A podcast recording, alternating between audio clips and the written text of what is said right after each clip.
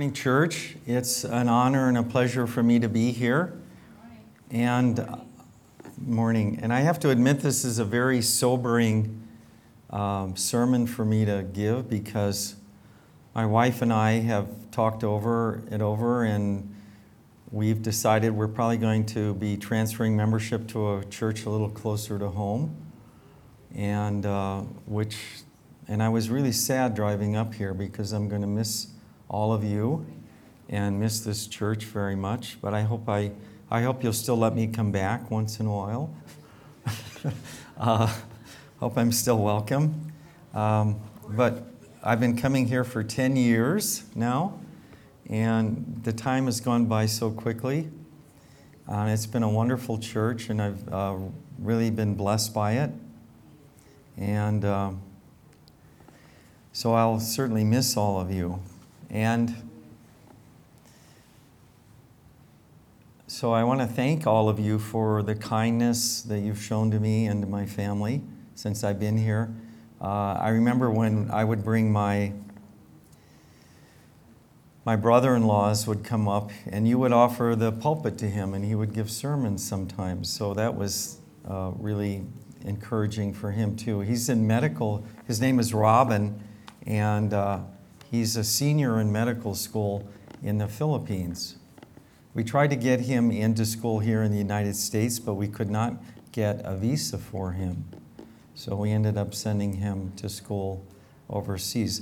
And that's probably a good thing, because it was about ten times cheaper than Loma Linda. So uh, it probably worked out for the best. But we've really enjoyed coming here, and, and I love all of you, and we hope to see you again. Um, the title of my sermon today is, What Are Your Goals as a Christian? Now, every day we have to make decisions about what we're going to do, what kind of people we're going to be. And I was reading in the book Education, which I'm really enjoying a lot, and Missus White says that every decision that we make is a reflection of our characters. And so whether you're in a group of people or you're by yourself, remember that the decisions that you're currently making reflect who you really are. And when I started looking at all the decisions that I personally make and thinking from the point of view they're a reflection of my character, I realized that I have a lot of room for growth. I can be thoughtless and absent-minded and selfish and do a lot of things that are not always quite up to code. But, I mean, I'm being inspired now to try to uh, reassess my own actions and own characters and think about how I can be a better blessing to others. Um, And every day affords opportunities to be a help and blessing to other people. And as Christians, I think we need to try to avail ourselves. For me, that's often hard to do. When I come home in the evening from work, I'm really exhausted. I have, uh, when I'm on the clinic at the dental school, I'll have nine students under my direction, and they'll have typically eighteen, this is in the morning, uh, eighteen patients to take care of. And so I have uh, like twenty-seven people that I'm looking out after. It's probably similar to what a physician is doing in terms of numbers. I suspect physicians are seeing lots and lots of, of patients and people. It's getting really a challenge. Um, but oftentimes I will stay. This past week, I was leaving work between seven thirty and eight o'clock every day, because after, especially laboratory classes, students don't know what to do. And so I would have to stay with them and try to coach them through and demonstrate, actually demonstrate how to do the projects they're working on. And we used to have a motto at the dental school, which was, see one, do one, teach one, which was to say, you're expected to watch someone do a procedure, and then you did it, you practiced it yourself once, and then you were qualified to teach somebody else. And so And that's what we used to do. But that has fallen by the wayside now. And we're big into rubrics and competency and summative exam, formative exams. And we're doing a lot of testing, but I'm afraid we're not doing a lot of teaching. So I try to make up for that by staying with the students and teaching them. And it has been remarkably, astonishingly fruitful. I had a student the other day tell me, um, I was helping her with her lab project, and she said, you, you have no idea how much I appreciate your help. And I thought that was a really nice comment. My next door neighbor across the street, Doctor Ng, he's an ophthalmologist. His wife came over about two weeks ago on a uh, Sunday afternoon, or actually a Saturday, it was a Saturday evening, and she had in tow a student from India who was a dental student trying to get into school here in the United States. And she brought this student over who's applying to Loma Linda, and she didn't, my neighbor didn't say anything, but the assumed reason for the visit was, is there anything you can do to help this girl? And so she was taking uh, an, an entrance examination in a, in a week or so. I sat, so I sat down with her. My wife and I sat down with her for a few hours, and I tried tutoring her on what is she'll have to do when she's here. And she didn't do as well on the exam as we had hoped, so she's actually applying to other schools. But she sent me a note. She said, uh, she, the note went something like this. Thank you so much for your help. A good teacher motivates his students to be good learners. You have encouraged me to be a better learner. And I thought that was really a, a, a wonderful blessing to have. I mean, we don't get compliments. I don't get compliments very often. I used to work as an engineer, and I would sit in front of a computer all day, like seven hours a day. I'd be on this computer trying to solve problems. And I never once had the computer say thank you. um, you know, and I did that for years, and it was a little bit cold and impersonal. But when you work with people and you can actually help them, it's a wonderful blessing. And one of the things that I that I think we all try to do, I know all of you here try to do, is you're always looking for how can you help? How can you be a blessing to someone? How can you reflect the grace and the love of Christ to everyone around you? And that's not humanly possible to do. We, we need divine help to overcome ourselves to be a blessing to others. Um, and I think that's one of the, the, the great advantages of being a Christian is that you can ask for divine help, to know what to say to people, to know what to do for them and how to do it. And God, I think, inspires us in, in truly wonderful ways. And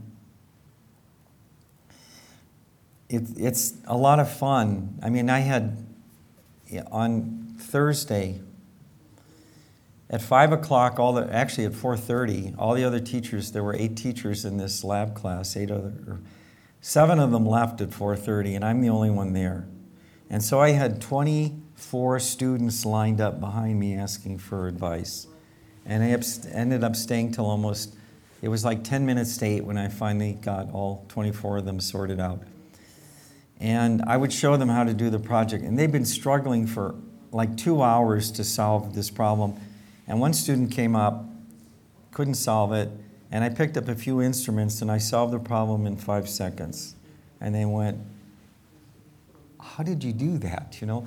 And I really, and I'm not that, um, I don't consider myself smarter or better than anybody else. In fact, as I've told you before, all the doctors that I work with are much smarter, much brighter, and much more talented than I am. And if you don't believe me, just ask them. They'll tell you how smart they are. So they're, they're all incredibly clever. And so I, you know, when I try to help the students, I'm like struggling to know what to do. And I, I actually feel like the Lord shows me exactly what to do and how to do it. And that is inspiring to me. I mean, it encourages me. And I feel like, or my wife has said, you know, when I'm getting ready to go to work, I get kind of excited because I know that I'm going to see miracles happen. And my wife has said to me a couple of times when I'm getting ready for work, she says, the only time you're really happy is when you're going to work. Well, that's not, not strictly true, but uh, I feel like that the Lord inspires us and guides us. That's the advantage of being a Christian. The, the true advantage of being a Christian is that you can be guided and inspired to help and be a blessing. But there's conditions to this, to this help. We have to obey Him. We have to recognize that He's in charge. We take orders from Him, and we have to be faithful to Him. I want to read a passage out of the book Education, and this is about Joseph. It says, as a shepherd boy tending his father's flocks, Joseph's pure and simple life had favored the development of both physical and mental powers. Now, when I, whenever I read a book, I try to read in between the lines. What are the principles involved here? What is the underlying theory, the underlying flow of the current here? Now, it says here, his early life favored, it says pure and simple life, favored the development of both physical and mental powers. What does that tell us? It tells us we have a responsibility to develop our physical and mental powers and to, to grow and to improve constantly. So that's that's actually, and, and this basic idea that we have a responsibility to develop ourselves to be the best possible is an idea that she brings out in many different ways throughout this book. And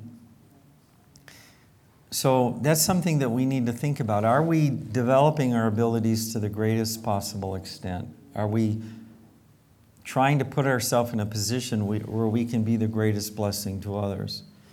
I had a student come to me the other day, and most of the dental students want to get out of school and go straight into practice. You do not have to do a residency if you're a dentist, although it's getting to be, as time goes on each year, it's getting to be kind of more and more important that you do some kind of residency and get some experience. Part of that is that when you graduate, you're relatively ignorant, and you're very inexperienced.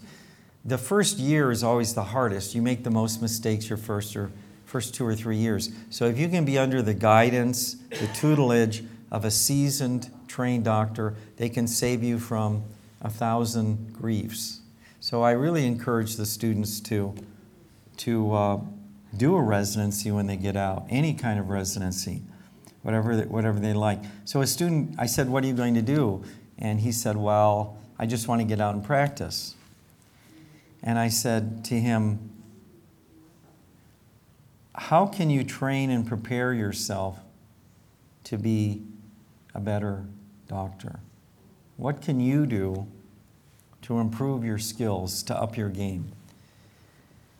And I said, and then I reminded him of all the things he didn't know. When you graduate, you don't really know how to place implants, which are getting to be popular and financially lucrative. Um, they don't do a lot of oral surgery by the time they graduate. They've maybe done thirty, forty, fifty extractions, which is not a lot. You actually have to do hundreds of, of a procedure before you get good at it. It took me ten years to learn how to make a decent denture. It took me about fifteen years to learn to do reasonably good oral surgery. So experience is very, very important. So I said to the student, what, you know, what can you do to up your game, to make yourself better? And he started thinking about, and I reminded him of all the things he didn't know. And then he finally said, you know, maybe I really need to think about going back and doing a residency program. So I think experience is really good.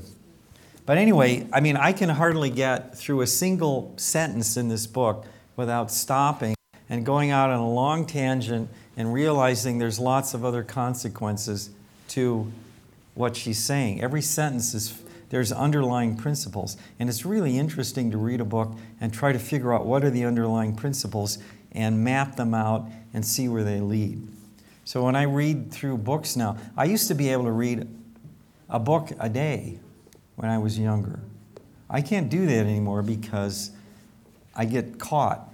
You know, like every paragraph or every sentence I get caught and I think, well, gee, what does this mean? And but it's much more meaningful. I mean, I read this book about twenty-five or thirty years, actually thirty-five years ago. I think I read it in two or three days. But I didn't really get anything out of it because I wasn't digging. I wasn't trying to determine what the underlying principles were. Anyway, let's go on. Missus White writes, by communion with God through nature and the study of great truths, of the great truths handed down as a sacred trust from father to son, he had gained strength of mind and firmness of principle. So how do we gain strength of mind and firmness of principle? Well, she says it's by communion with God. Now let's dissect that a little bit. What did, who do we communicate with? Who do we listen to? Family members. How do we spend our time, our free time? I was down at the university church, and the senior pastor said, he was talking about these ultra-violent movies where they kill two or three hundred people in one movie, and they're very popular now. And he said, you know which movies I'm talking about. You've all seen them. You've all watched them. And there was kind of a murmur through the crowd as everybody kind of put their head down and pretended that they really didn't watch those kind of movies. But a lot of people do. And I, I started thinking about it, and I thought, what do, how do we spend our spare time? Who are we communicating with when we're doing that? When we're watching a movie or if we're playing a video? I mean, I talk to students sometimes. They'll come and ask me a question, and I'll start explaining the answer, and they have their, their phone out, and they're playing a video game as I'm talking to them. I mean, that is like, I'm like astonished. And I tell them, look, if you ever do that to a patient, you're going to lose all of your patients. You can't do that. You have to be attentive and alert and pay attention. So I am very much afraid that the majority of the younger generation does not know how to listen and how to communicate. I don't know if any of you agree with me, but they have a, I mean, I was showing a student the other day. Uh, she came to me and she was stuck in a lab project, and I said, here's how you do it. So I started showing her, she got her cell phone out, she got some text messages, and she goes, oh, I have to leave. So she comes back fifteen minutes later and goes, are you done yet? Like, you know, I'm supposed to do her project for her. I was like kind of astonished. And she was very sincere and all smiles and everything. But she has no clue that she completely missed fifteen minutes that are very important to her education, how to solve this particular problem. And she just wanted to know if it was done or not so she could get it signed off and continue on and do something else. She had no interest in really learning or understanding. And unfortunately, there's a lot of students like that. I mean, they're not all like that, but I think maybe a quarter of them really don't want to learn. They just want to get through. They really don't want to learn. That frightens me very, very much because there's so much you need to learn in, in whatever your profession is. I don't care if you're a um, an arborist or somebody who's a woodcutter and cuts down trees. I remember hearing, a, a, it was a kind of a sermon on the radio, and they had this arborist talking, and he said, knowledge is very expensive. He said, I was self-trained to be an arborist, to be a tree cutter, and early in my career, a client called me up, and they wanted this you know, two and a half, three foot diameter pine tree growing right in front of their house, cut down. It was right by the front door. And it was slightly leaning over the house. But, you know, he's he's a sharp guy. He, he knows how to do it. And he tied some ropes to the tree and he undercut it on this side. And he thought he was kind of, kind of by cutting a wedge, the center of gravity would be over here. And when he finally got all the way through, the tree started to fall, snapped the ropes that he had on it, and landed on the house and crushed the roof of the house. Now this happened about, I don't know, it was probably thirty years ago, and he said, it cost me twenty thousand dollars to repair the roof of this house from the tree damage. And he said, knowledge is very, very expensive. And it, it, it's true. Think about the knowledge that Christ gave to us. Did he pay dearly for that? He did. He paid very, very dearly to come down and give us the knowledge of grace, to explain to us how much God loves us and cares for us. He paid very, very dearly for that. And knowledge is expensive. I mean, it, do any of you know what the tuition, what's the tuition at the medical school now? Anybody know? It must be, what, seventy, eighty thousand or something? It's about fifty-five thousand a year plus living expenses. Plus living. So you're talking seventy thousand a year or something. Okay. Well, the dental school is now up to one hundred twenty-five thousand. It's the most expensive professional education in the world. And so the students graduate about five hundred thousand dollars in debt, and it takes them up to twenty years to pay that off. I was talking to a student the other day, and I said, so are you going to, you know, when you graduate, are you going to move and get a home? And the student said, it'll be twenty years before I can think about having, I have a mortgage to pay on my, my school loan, and it's at a relatively, you know, you're talking eight to ten percent interest on school loans, not a four and a half percent interest like you get on a home. So the, the payments are, are horrid, they're terrible. So he said it'll be probably twenty years before I'll be able to afford a home, and which is really a tragedy. But knowledge is very, very expensive. And with that in mind, when I look at books like this, I think what cost went into making this book and bringing this knowledge to us. And more so in the Bible. Over periods of thousands of years, God was laboring and struggling and working to give us wisdom. We've been given incredible gifts in the Bible and I think in the spirit of prophecy.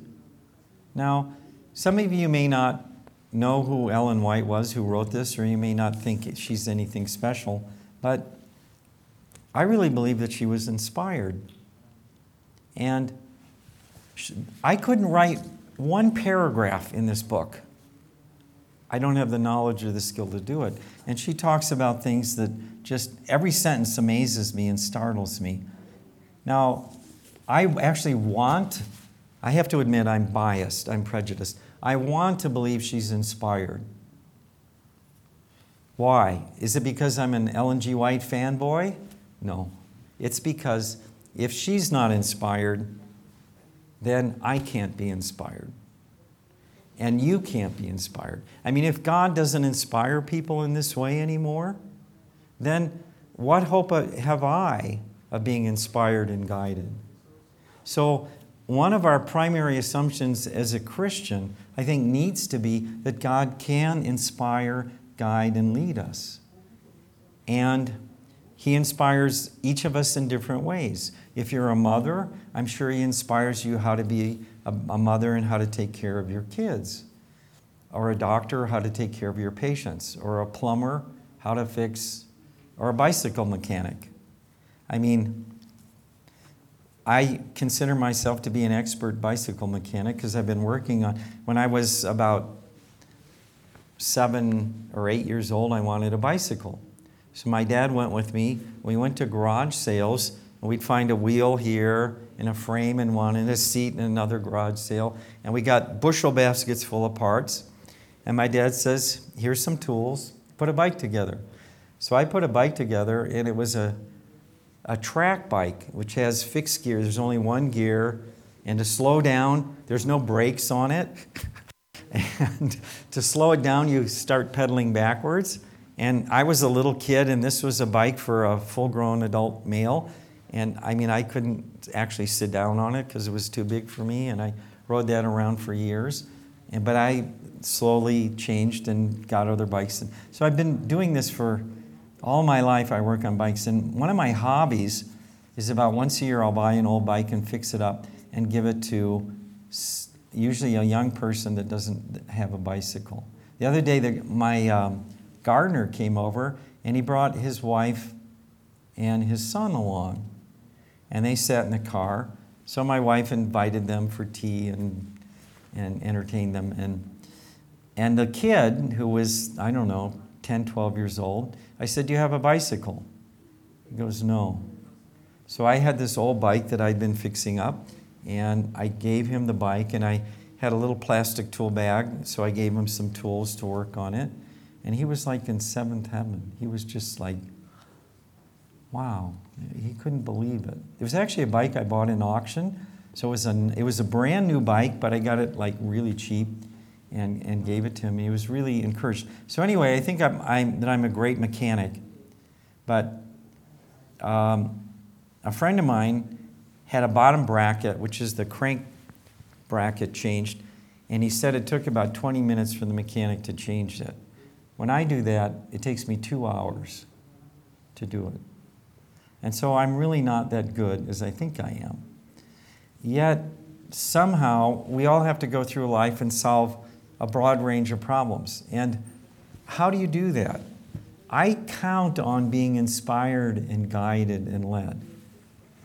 Every time I have a problem to solve, or every time I have to talk to somebody, find the words to help them and encourage them. Give a sermon. Like, most people are very fearful when they have to give sermons or they have to speak in public. I actually like speaking in public because, well, that tells you one of two things.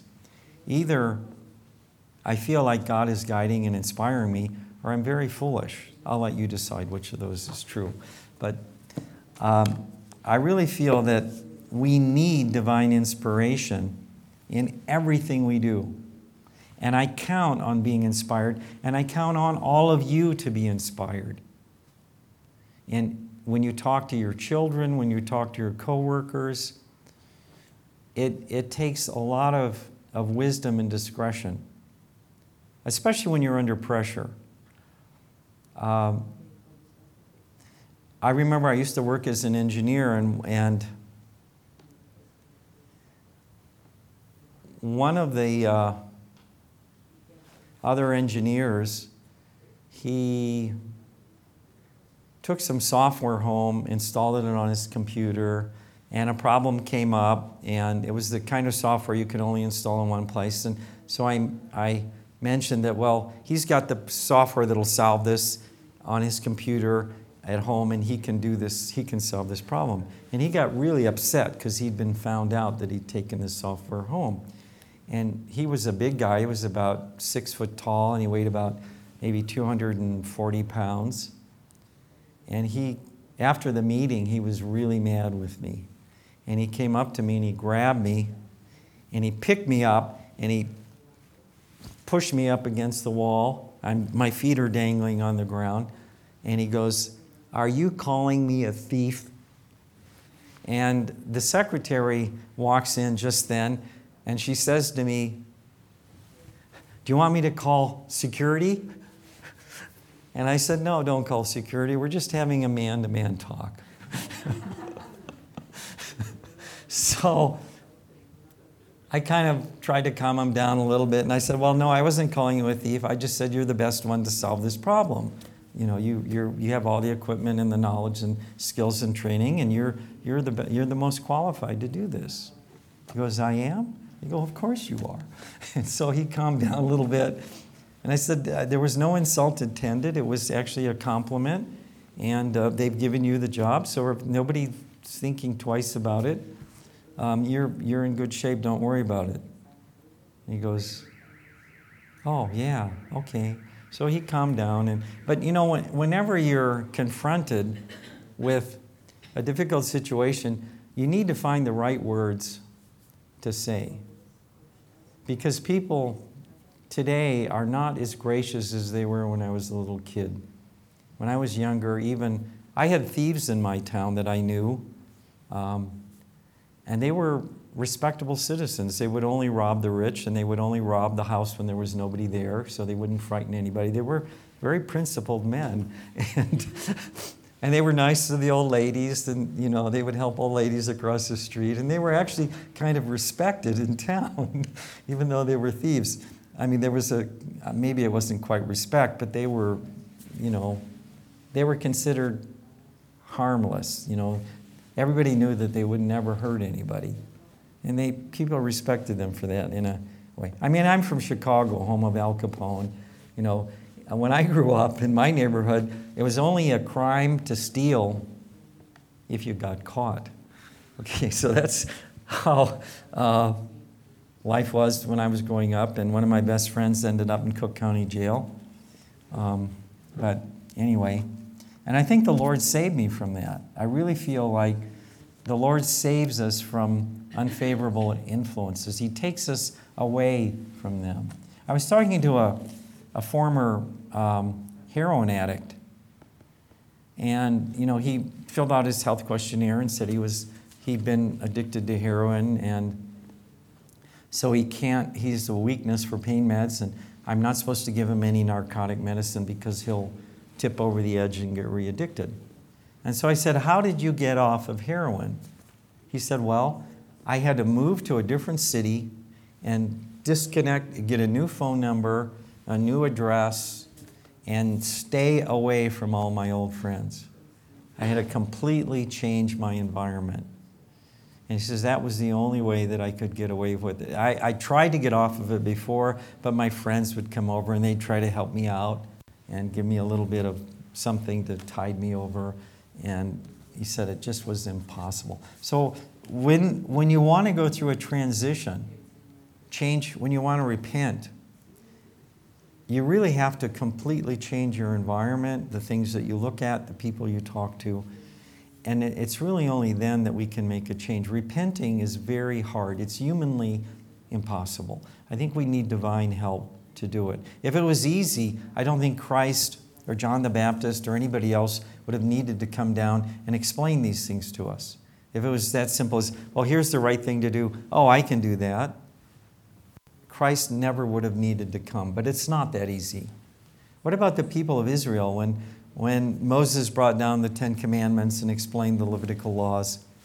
And what did the people say? All that you say we will do. Did they do it? Absolutely not. I mean, it's not humanly possible to be a Christian. To Christians, I have to say, are probably some of the most ambitious people in the world, because they are trying to be more than human. They're actually trying to be divine. And the astonishing thing is, is that many succeed in doing it. And that encourages me very much. I mean, you know, we have problems in this church, and there are people that don't get along, which is really a sad thing. And I think I, I'm hoping and praying we'll learn to be forgiving to each other. But on the outside, it's a lot harder. I mean, I used to work as an engineer um, at Lockheed, and I actually had someone try to kill me on the job. He considered me a competitor for promotion, and he thought the best way to make sure he got it, not me, was to eliminate me on a dangerous construction site. Just give me a little push over the edge, and, and um, down I'd go. And fortunately, I... I was able to, and I don't know how I did it. We were on a catwalk, and there was pipe and angle iron sticking up about twenty feet below.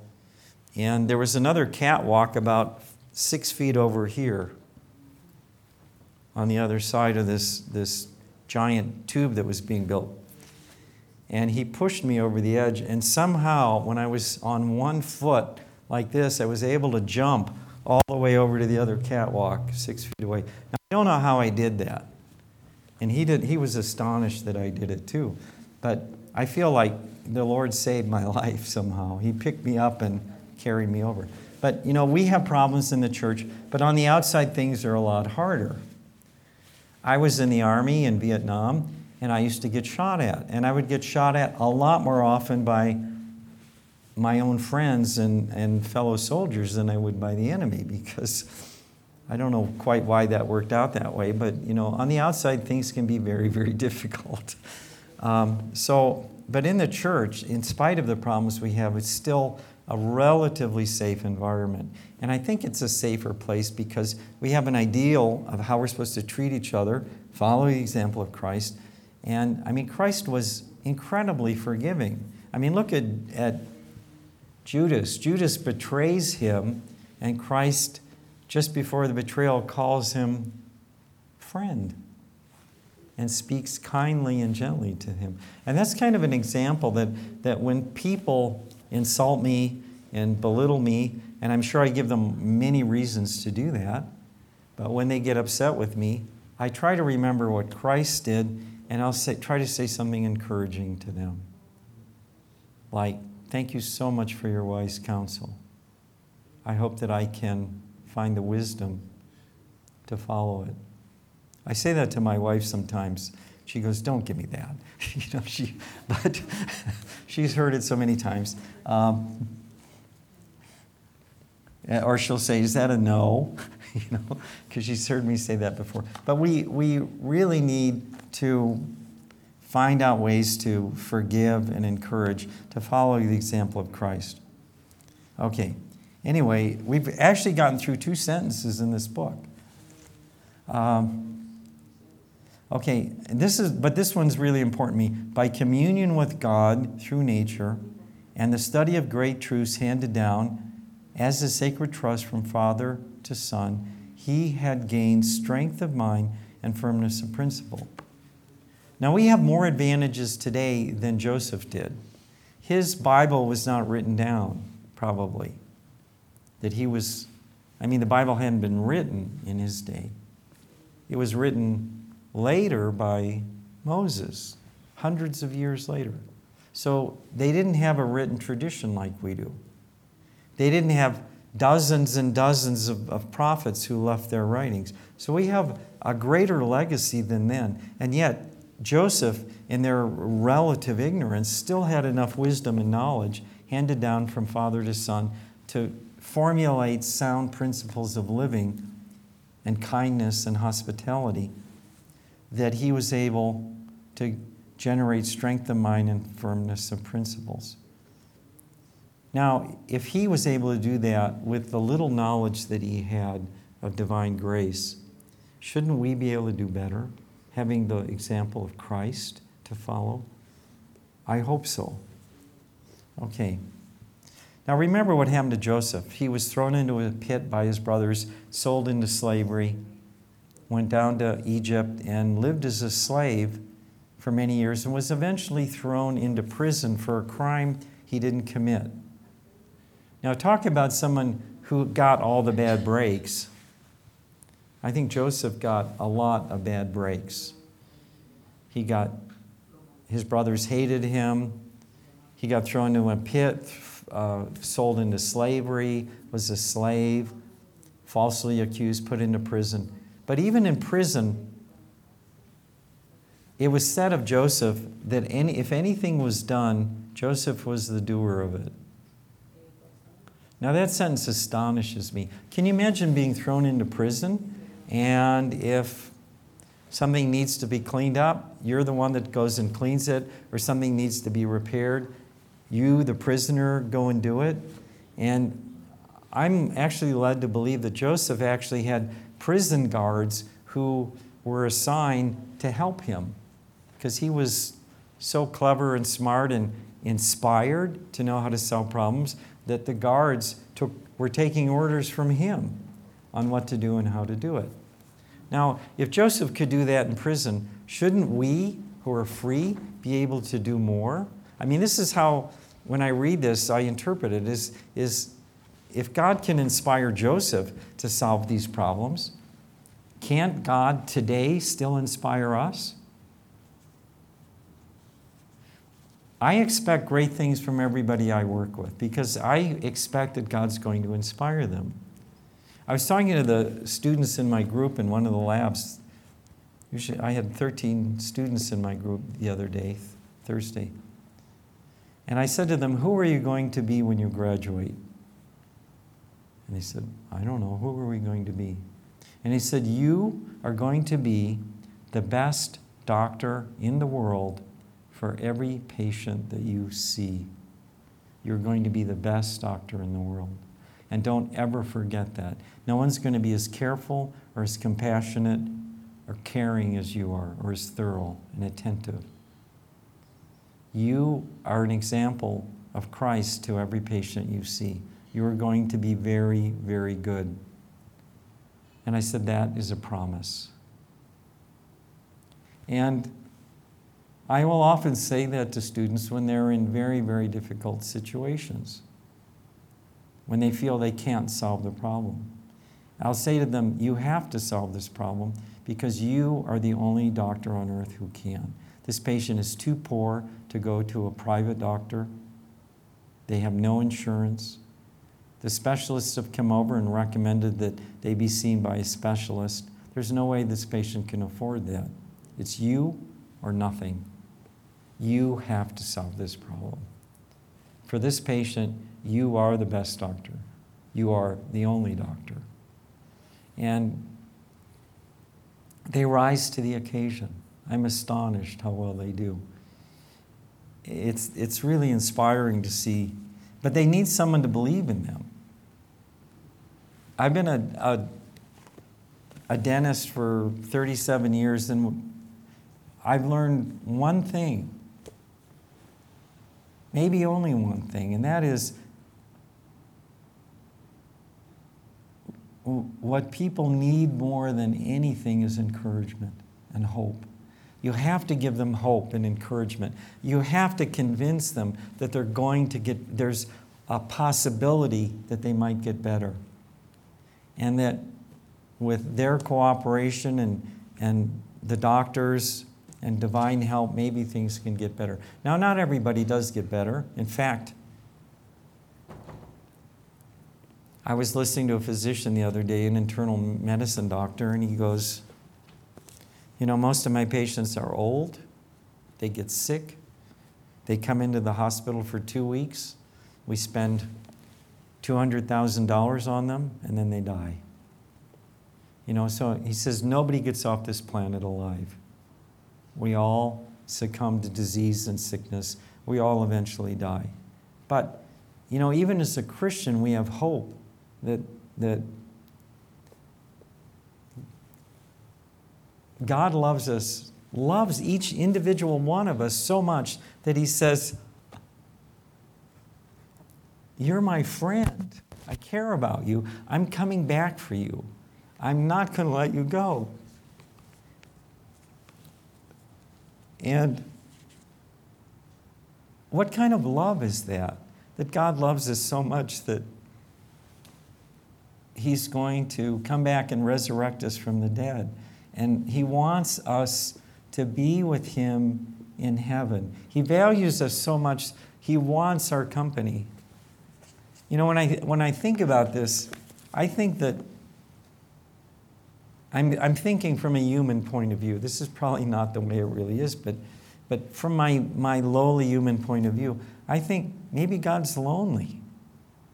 Maybe he values our company. He enjoys conversations with us.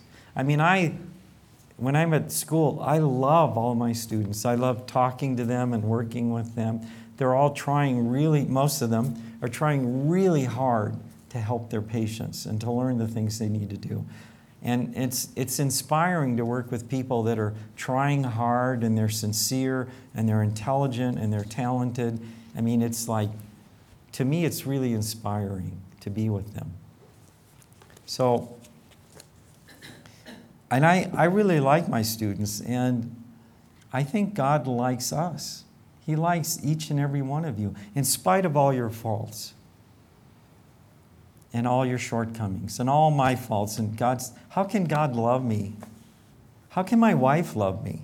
What does she possibly see in me? You know, I'm not tall, dark, handsome, and rich. I'm none of those, okay?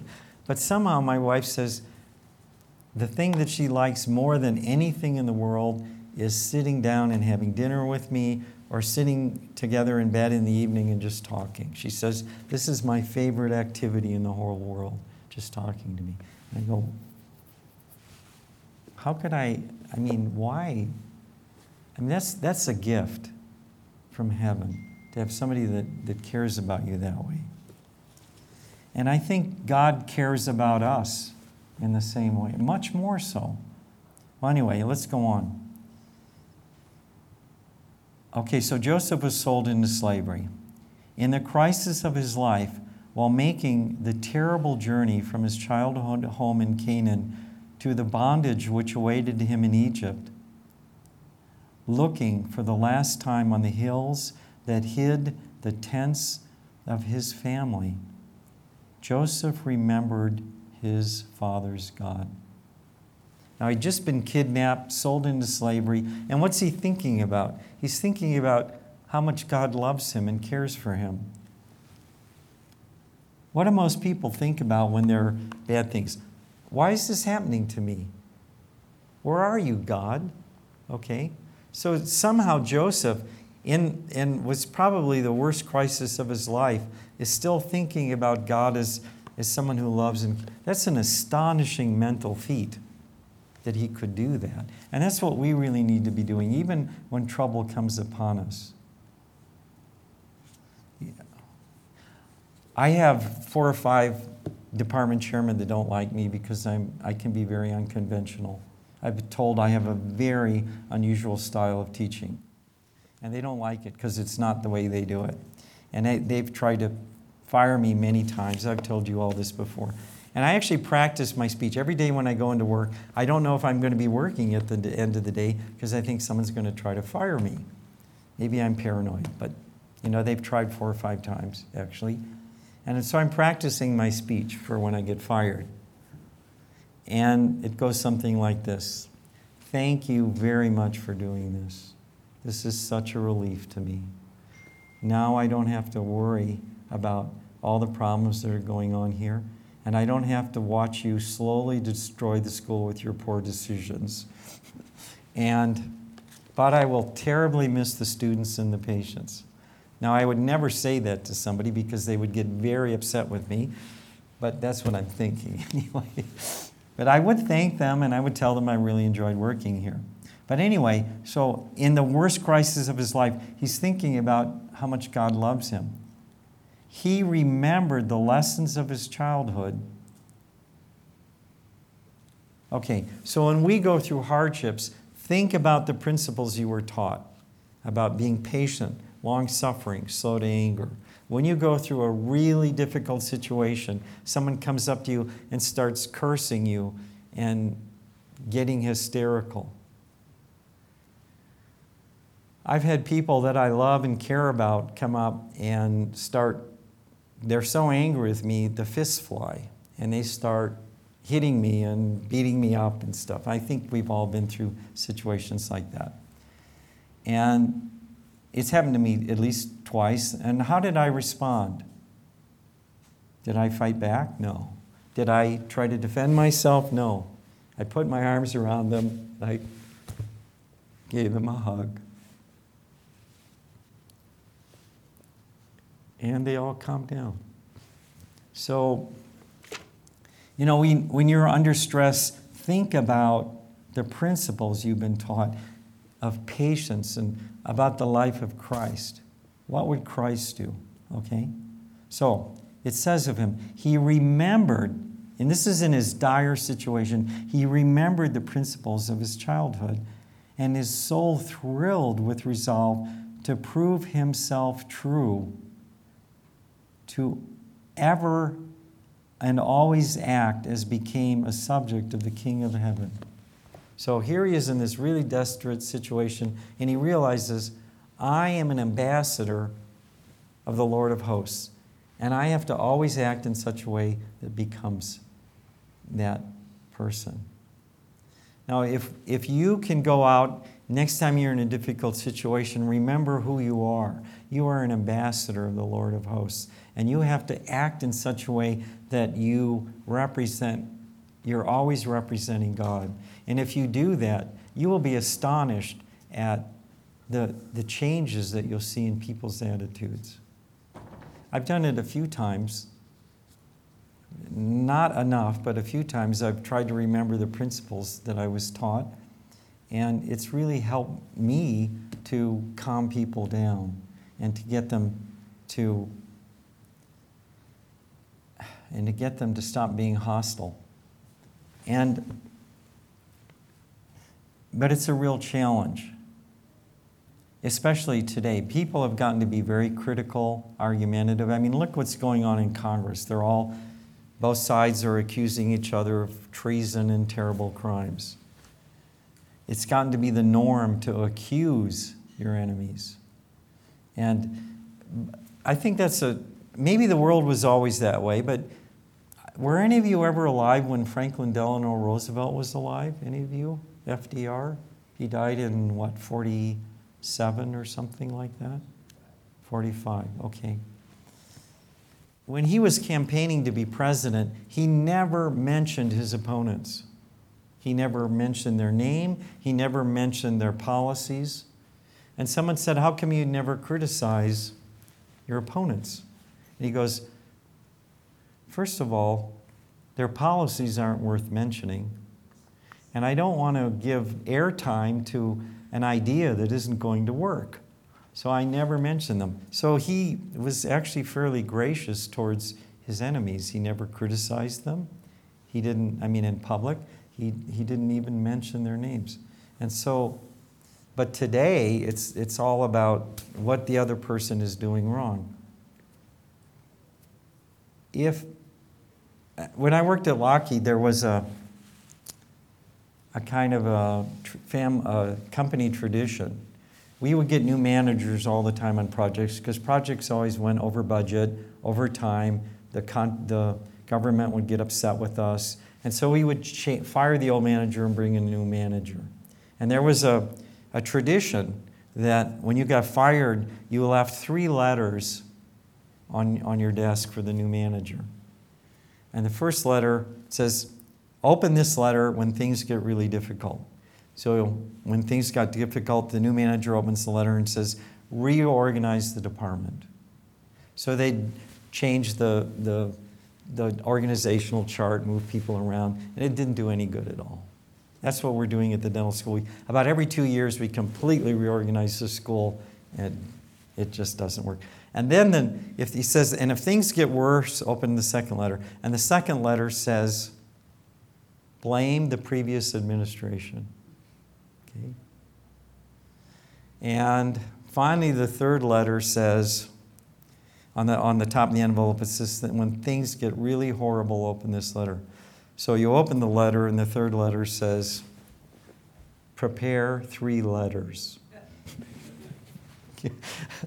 And you know that I mean, I watched that happen over. I mean, we had managers come and go all the time. It was really dangerous to be a manager there because you get fired every year or two, they'd fire it and get a new manager. It was terrible. And so, and it was hard on the staff too because we'd get criticized when projects didn't go right. Some of the things we were trying to do were impossible. But so I'm used to being criticized.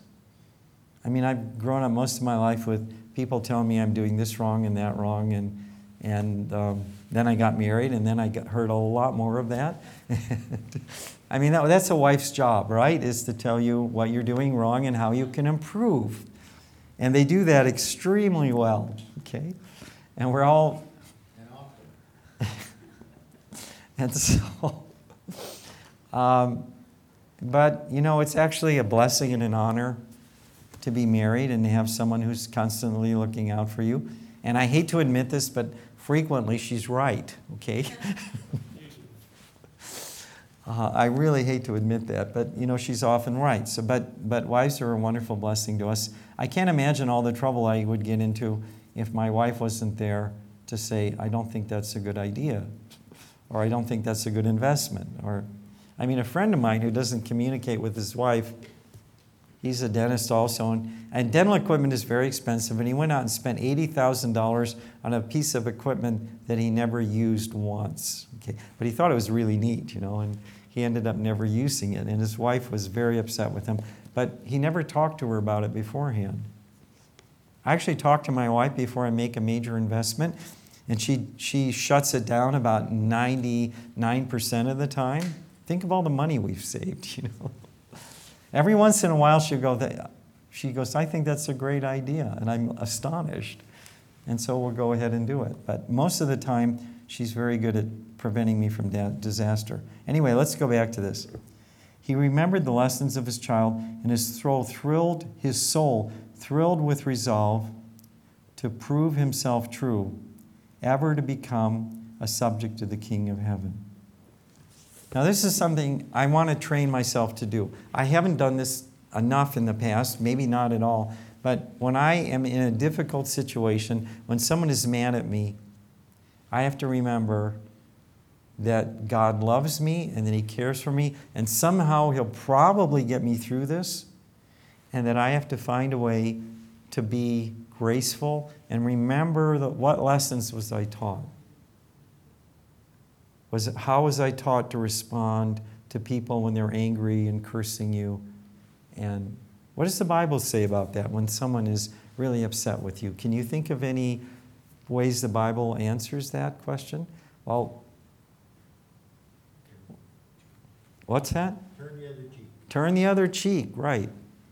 Or there's another, one of my favorite passages, a soft answer turneth away wrath. And I've used that a couple times when people start yelling at me, screaming, and I'll just kind of speak in a very soft tone of voice and say something uh, that calms them down. I had somebody swearing at me once, and I, I said to him, he was just, he went on for a full minute cursing me, and I said, you know, that's the nicest thing anybody said to me all day. Thank you. So, you know, think about, when you're under stress, think about what the Bible has taught you, what Christ has taught you, what your, hopefully, your mentors in Christ have taught you about how, how to behave. And then take a step in that direction. And you'll almost, not probably eighty percent of the time, you'll calm things down. And people will respect you a lot for that. So, now, we've gotten through two paragraphs, and this chapter, it's called Lives of the Great Men, talks about uh, Joseph and Daniel and Elisha. And there, it's, every sentence is filled with principles and ideas about how we can live a better life. And I'm, I'm really enjoying this book. I commend it to you. Now, these ideas and principles are not unique or original to this book. They're all principles that are found in the Bible. I want to make that perfectly clear. She is, Ellen White is a teacher of the principles in the Bible. She does, she's not added any new principles. Um, she's merely highlighting and explaining a lot of the things to them. So, I think our goals as a Christian should be to follow the teachings that are, like it said of Joseph, that his father had taught to him. Well, not only, I think when she says that his father taught him, it also rem- replies to his Father in heaven. And all of us have been taught by our Father in heaven. So when you are under stress and difficulty, remember the principles that your Father in heaven taught you. And hopefully you will learn to be merciful, forgiving, encouraging, and you'll calm those down around you. And hopefully you'll get through the next crisis. God will pull you through. May God bless you one and all. Thank you very much.